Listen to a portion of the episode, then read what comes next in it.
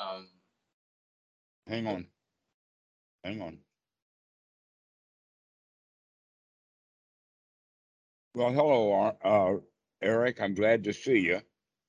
We were about to talk about something and then you were going to ask another question. So go ahead and ask your new question and then we'll get back to the story I was going to tell. yeah. Um, just now you gave the example of the cook uh, asking himself whether the food was good enough, and that that was uh, an unwholesome question. But you have also used the example of a wholesome question, which is uh, how good can I feel right now? And I wonder what was exactly the the difference between those two questions. If the cook had asked himself, how how good can this food be or become? Um, actually, I would go so far as to say, is this meal good enough to eat? Is this thought good enough? That's what we're looking for. And often the question itself is not um, a wholesome question because we already have the expectation that things are not good enough. In other words, if the if the cook tastes the food and say, "Mm, "Yeah, it needs a little of this, it needs a lot, a little of that," then there's no problem with putting this or that ingredient in. But if he tastes the food and says, "Oh no, this is not good. I've got to fix it," Mhm. and that's the unwholesome. Okay. Okay. The question is, how does the cook feel about the meal that he's making? If he thinks that it's a bad meal that needs to be fixed, that's different from just playing with an already delicious meal. Okay. All right. So again, this is this is very subtle. And that um basically the problem is is that the unwholesome thoughts are not seen as unwholesome. That the doubts are not seen as doubts. They're seen like that chef tasting his food with the expectation that he's that something's wrong with it and needs fixing. To where in fact, no, everything is already okay. But when we have doubts, we're trying to improve our practice, we're trying to make it better. And that uh, the whole quality that we're looking for is to stop as if we've already completed the job. That this concept of stopping is a very important one. And the story that I had is the story of Angulimala, who was a um, basically, I don't go into much of the story, but it had to do with the fact that this guy was a murderer, that he was set up, and that he really didn't like what he was doing, but he felt compelled because of the uh, uh, his Brahmin teacher. And so he's out killing people to collect the little finger off with the right index, uh, right, right baby finger, and made a necklace out of it. This is what they mean by anguli mala. The word mala is a necklace, and angle or anguli, that's the finger. So his finger necklace is is the guy's name. And that um, uh, the Buddha was in his vicinity, and he had the idea that this monk, I'm going to kill him and take that baby finger from him, and then I'll be complete and I won't have to do any more of this. So he's thinking that he's about finished his goal. And so um, uh, I don't know exactly what happened because it's not part of the sutta, but many people get the idea that something magic was happening, that the Buddha was actually very fast, that he could outrun Angulimala. I think that he was just that clever at hiding behind trees and standing still so that Angulimala would miss him. But in any case, uh, Angulimala called out to him, Stop, monk, stop, so that I could catch you. And the Buddha called back, I have stopped. Angulimala, you stop too. Okay, so this is the real quality of the teachings of the Buddha that's done just in one word, and that is stop. That's all we really need to do. Because why? Because the job that needed to be done has just been done when you stopped. Right? Stopping what? Stopping the question, stopping the progress, stopping the um, um, the pilgrimage, stopping wanting things, and just stop. And recognize that now that you have stopped, that you've done the job that you needed to do. You thought the job was just to move forward and make progress. And you've been working and striving and moving forward and trying to get things your whole life. And so we think that that's the way that we're supposed to practice anapanasati. But the real point of anapanasati is to learn to stop to stop what? To stop the striving, to stop the wanting, to stop the making progress, to stop wanting something out of anapanasati and just enjoy what we can see after we've stopped. Mm-hmm. Okay, that's it, to stop. Now, what are we going to stop? Basically, we're going to stop the critical mind that's pushing us forward, the drive, to get it done, to get, be in a hurry, to get it right, to toughen up, to be strong. Okay, all of this driving that we have in our lives needs to come to a stop so that you can come to rest. Just relax, just stop wanting anything. I have a question there. Maybe there's another subtlety, but I feel like once you stop and relax, like trying to get ahead of the like the impression and already like trying to enjoy without really seeing it directly, it's like uh laughing before the funny part of the joke comes in. Would you relate it to that? Well, that way you get to laugh twice, though. Mm-hmm. And in Mm. fact, the, the the funnier jokes are are told in a funny way, so that they're already funny before this joke is over. No, but I mean, um, like, So that way, it's the joke is funny before the joke is even over, which means we can stop in the middle of the joke and enjoy that too.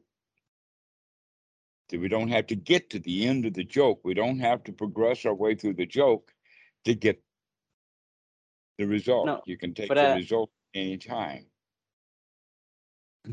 but if if I compare the like the punchline to the present moment, sometimes I feel like um, what what I was telling you last time about doing it mechanically. Um, that uh, sometimes the the joy might feel a bit phony. Ah, but the feeling, uh, the good feelings that are phony is just another thought that these are phony. They're not good enough. I've got to make progress. Where in fact, phony feelings are good enough. Okay. Because they're not phony at all. Phony is a, a desire of wanting more. They're not phony. Feelings are not phony. They're real. They're real body chemistry. And then the thought, oh, it's not enough body chemistry. hmm Mhm. And this is the quality that we're looking for this drive that we have that things are never good enough. Ah, so many ticks. but it's all right. hmm Everything is already good enough. Everything has already happened that needs to be happened.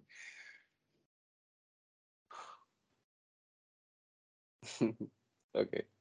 I know this is subtle because we are in such a habit of wanting improvements. But these are what the hindrances are. That that wanting improvement is that's a restlessness. It's not good enough. It's not good enough. You got to strive. You got to go someplace. You got to do something. All right. And we can see that and say, hey, we've already gotten nowhere, and that's good enough.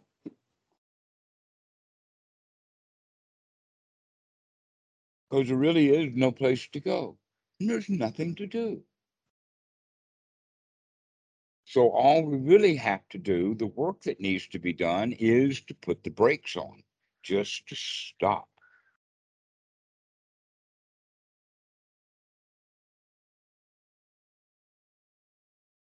to stop wanting things, to stop wanting it to be better, to just allow it to be okay as it is.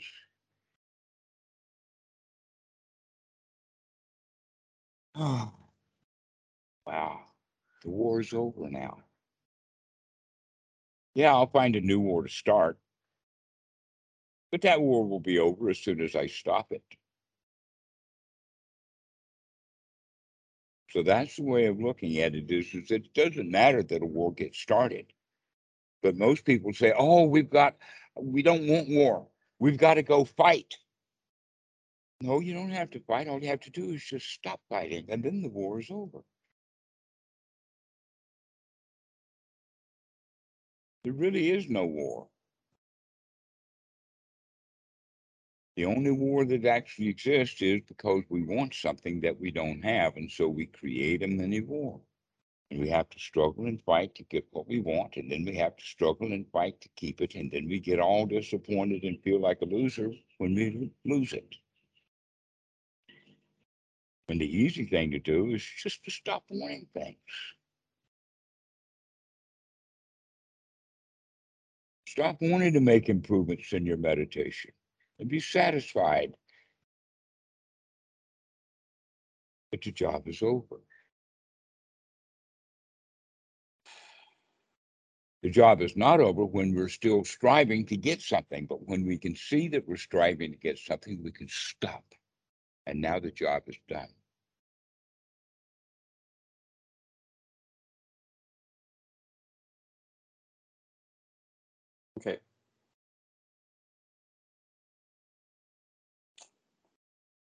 That's the only advice really that I have for a good meditator. Is to stop being good at meditating and just stop. That's good to me.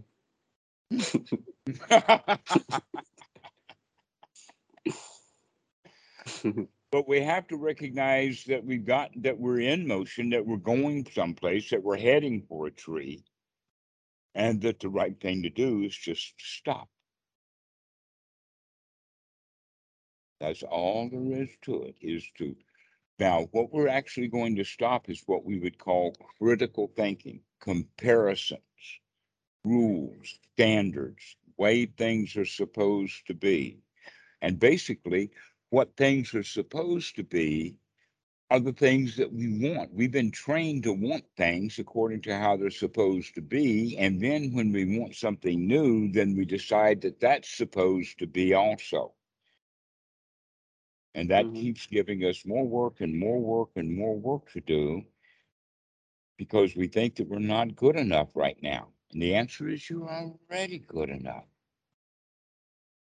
You're already enlightened. There's no place to go. Just sit and enjoy.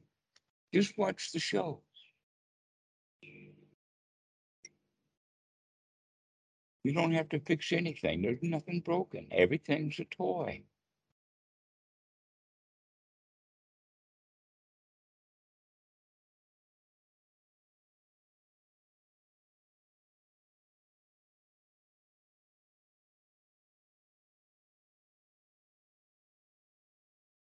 Yeah, I think I'm getting it.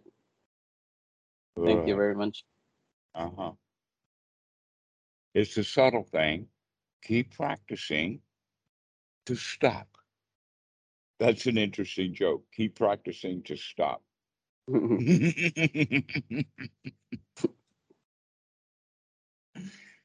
because otherwise things just get unloosed from the more and they're all over the place. The mind is like that. The mind just jumps all over the place. Some people call it a monkey mind because it's jumping.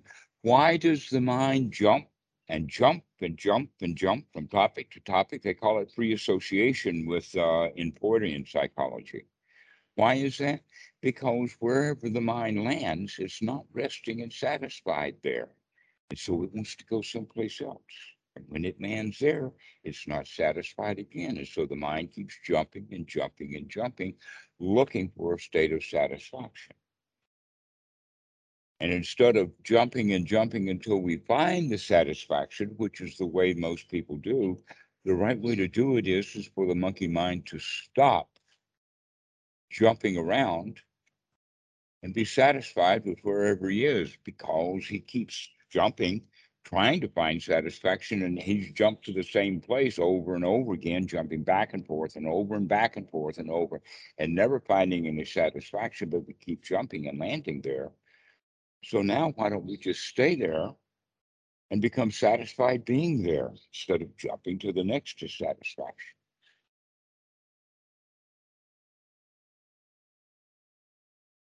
This is the critical mind. The critical mind is always finding something that needs to be fixed. That's what the word criticism is all about. We're critical. And we are critical mostly of our own mind. We learn to be critical of ourselves almost as a defense against other people being critical of us. We don't like it when people criticize us. And so we criticize ourselves to get ourselves in line so that we won't be criticized by someone else. Guess what? That's not a very good plan because you don't get criticized by other people very much, not often, maybe once, twice, four or five times a day. But when we're critical of ourselves, we're critical of ourselves 100, 300, 500 times a day. We get into the habit of it. So we need to stop being critical. We need to stop trying to make progress. We need to stop going places trying to find satisfaction. Just stop. And now we can be satisfied with where we are. Hmm. Okay. Yeah, it's like uh, making the adjustment right away and then produce a thought. Not not think and then wallow in the thought. so it's really not that hard, but it goes absolutely against the way that we have been trained in our society.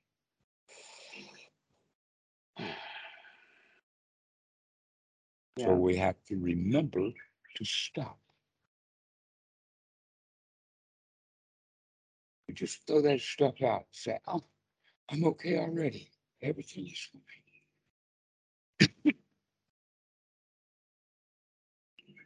That whatever progress that we made, that's enough. Enough progress already. mm-hmm.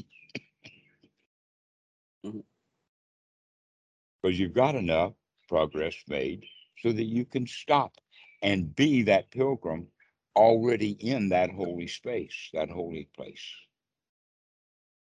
You're already there.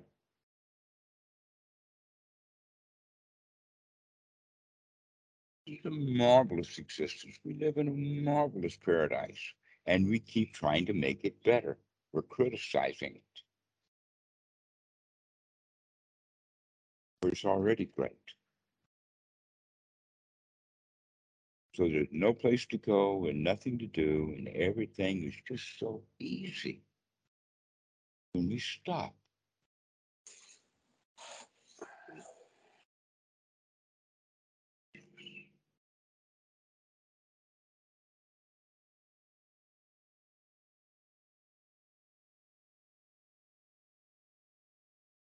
So I'm really glad that you've decided right now to stop. I like that. It's good. Yeah. Just stop. Nothing else to do.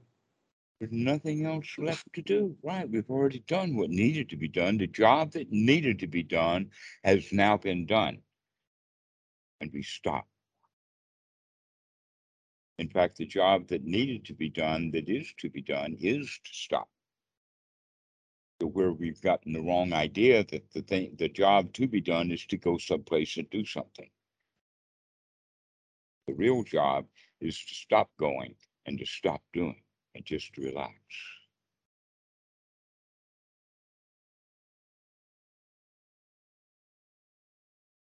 It's not hard if you can remember.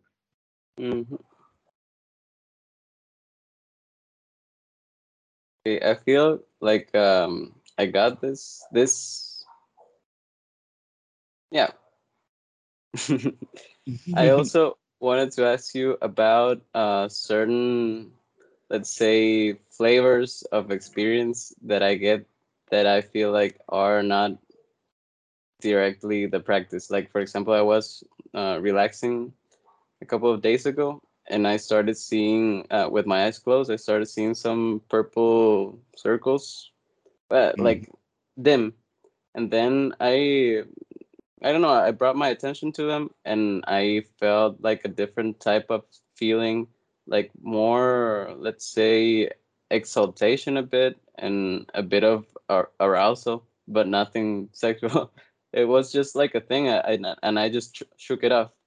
But I wanted to ask you if you have any like opinions on that kind of things that happen. Okay, well, this is actually kind of um, fairly well known, let us say, within these circles of people talking about it. Is one is looking with your eyes while the eyes are closed. What do you see when you're looking through the eyes when there is no light, there is darkness in the night, or when the eyes are closed, or actually even in the daylight when the eyes are closed? Really, what is going on is that the eyes are still in operation. There is still blood flowing in there. There is still this uh, um, uh, the rods and the cones firing on their own. And that's going to give a kaleidoscope kind of thing with, with bubbles and popping and, and kind of things like that. These are very, very subtle things that are happening all the time in the eyes. They're natural things. But in fact, um, uh, the scientists who really have uh, looked at the eyes saying, that whoever designed the human eye didn't know what he was doing. This thing must have evolved from uh, from some sort of slip, slipshod um, evolution, because it's not a good design. A good design would not have all kinds of blood vessels and all kinds of uh, little uh, nerve endings and all of that kind of stuff between the the lens and the photographic plate. It's almost like that the human eye is like a camera that's full that's filled with gauze. So with that what? you have to look with gauze, with um, um, uh, uh, very thin cloth or um, wiring. Uh, let us say um, a great big bundle of um, uh, fishing line that's inside mm-hmm. the camera, that's between the lens and the the film or the photographic plate. Uh, the um, oh, what do they call it in electronics? Um, uh, in, anyway, the the electronic plate at the back that that does the simulation of the rods and the cones, and the eye is full of stuff. And so that stuff can actually interfere with vision, but the mind crea- corrects for that. But there's still a lot of stuff going on in the eyes, even though the eyes are closed. The same thing is true with hearing. And that people talk about a ringing of the ears or uh, uh, tinnitus or something like that. That basically the ears are functioning even when there's no sound. And so you can hear the ears functioning and the functioning of the ears sounds like a kind of ringing. Just like you can see those things in the eyes. Guess what? These are maybe nice toys to play with, but that's all they are. It's just toys.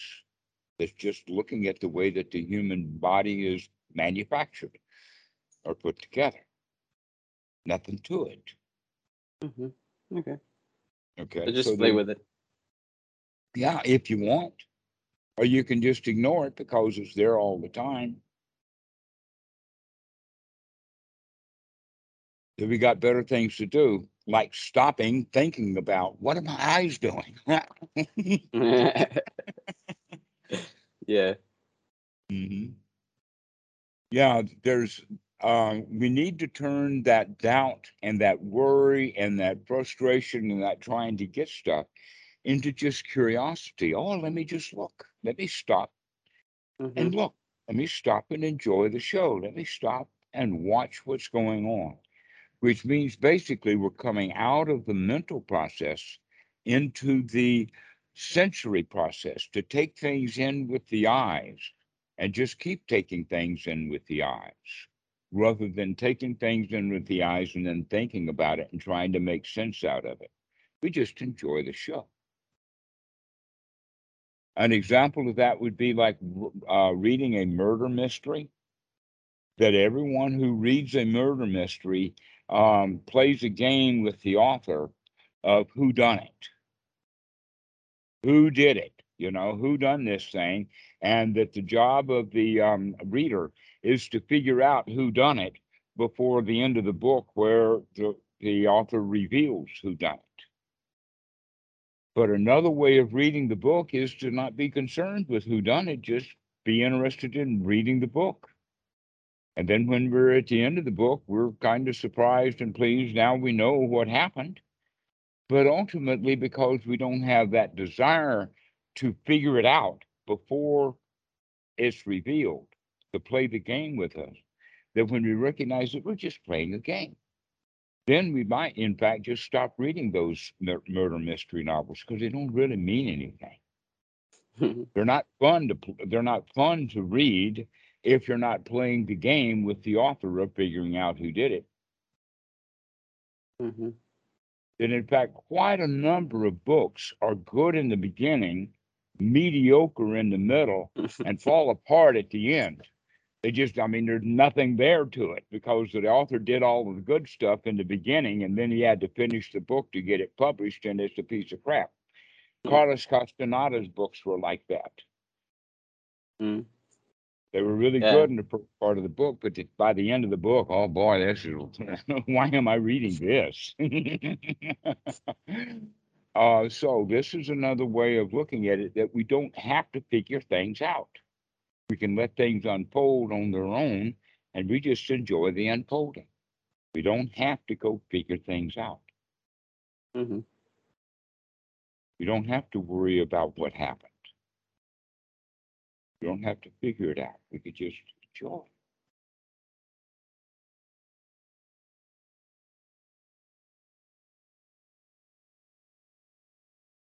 We could be curious, but we don't have to need to find the answer. That's what real doubt is, is that, the, uh, but we contain the doubt into curiosity by adding joy to it. Oh, it really doesn't matter whether I figure it out or not. Let's just go inspect. Let's just go figure it out. Let's not worry about it. So again, stop the worry and just investigate. Just look. So you can look at with the eyes when the eyes are closed. You can listen with the ears when there's no sounds. That's part of the koan of what is the sound of one hand clapping? It's the sound of silence. silence has its own sound. Spoiler. Just like darkness has its own view. mm-hmm.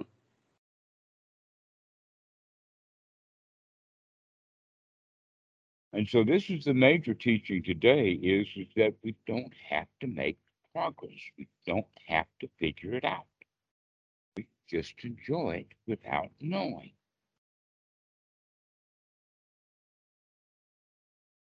In our society, we've been taught to know. You got to know. You got to answer the questions. You got to take the test. You got to perform. You got to keep doing. You got to keep proving that you know it. Now we can stop. You're already okay. You don't have to pass any tests. You don't have to know any answers on the test. You can just enjoy taking the test.